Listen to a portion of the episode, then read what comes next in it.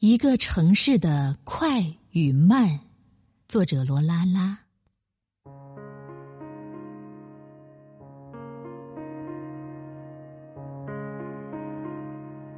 许多年前的一个午后，我在鸡鸣寺附近等公共汽车去大厂，阳光从梧桐树的枝桠间泄露，那是夏天吧。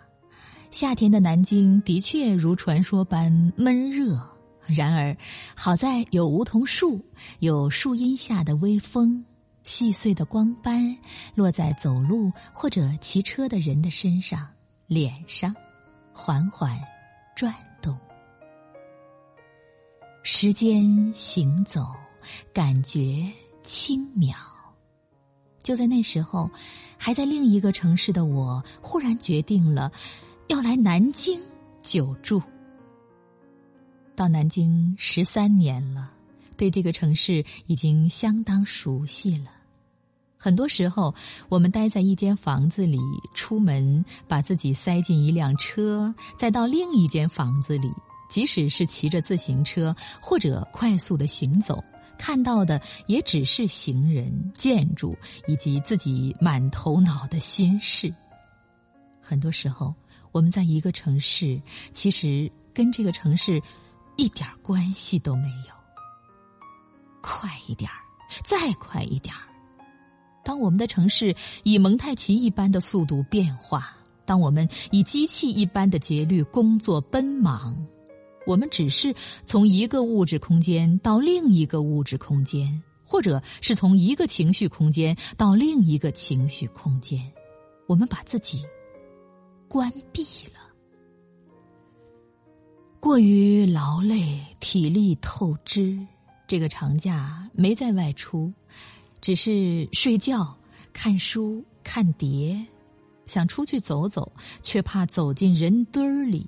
想来想去，和朋友设计了一条相对寂静的路线，先是去太平门附近的九华山。再从那里走到解放门，到玄武湖边散步。一九九九年初创的《江苏商报》就在九华山一旁的饭店后办公。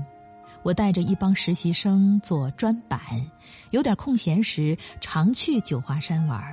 印象最深的是一个初夏的傍晚，我带着六七个大学生，先围坐在草地上做一个有关企鹅肉的推理游戏，然后就在那个旧亭子里唱老歌，一首接一首，一直唱到天黑，头上有了星光，晚风吹拂，蛐蛐声四起，蚊子出动。好久不去那里了，九华山有了不少变化。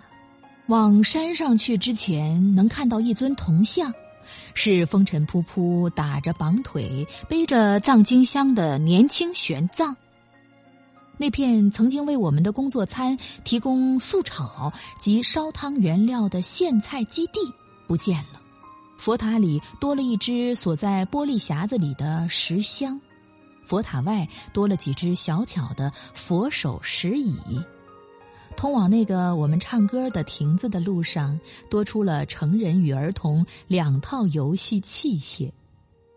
然而旧亭子不见了，那里被围起来，不知道又要修建什么。佛塔的另一方向倒是多出一个新亭子，有几个人在撞钟。对古建筑旁出现的新东西，总有点抵触。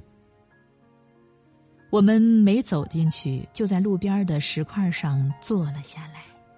这里的树和草都未成气候，有些凌乱，但可以看到玄武湖。就这样闲坐着，有一招没一招的说着话，坐了一下午，然后起身。慢慢走到解放门，去玄武湖的湖边大道散步。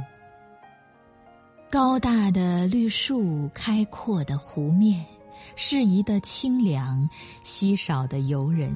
我们后悔不早点过来。朋友说许多年不来了，我想想，我来过几次，却从没有以这样的心境慢慢的走着。有个画家毛燕说：“快是艺术的敌人。”有的时候，快也是生活的敌人。多久没在南京慢慢的散步了？这个城市还是这么好。南京真是一个适合散步的城市。如果天气适宜，那些树、高上去的地势、城墙，甚至湖水，哪怕只是安静的街道，有空有闲，请来南京散步。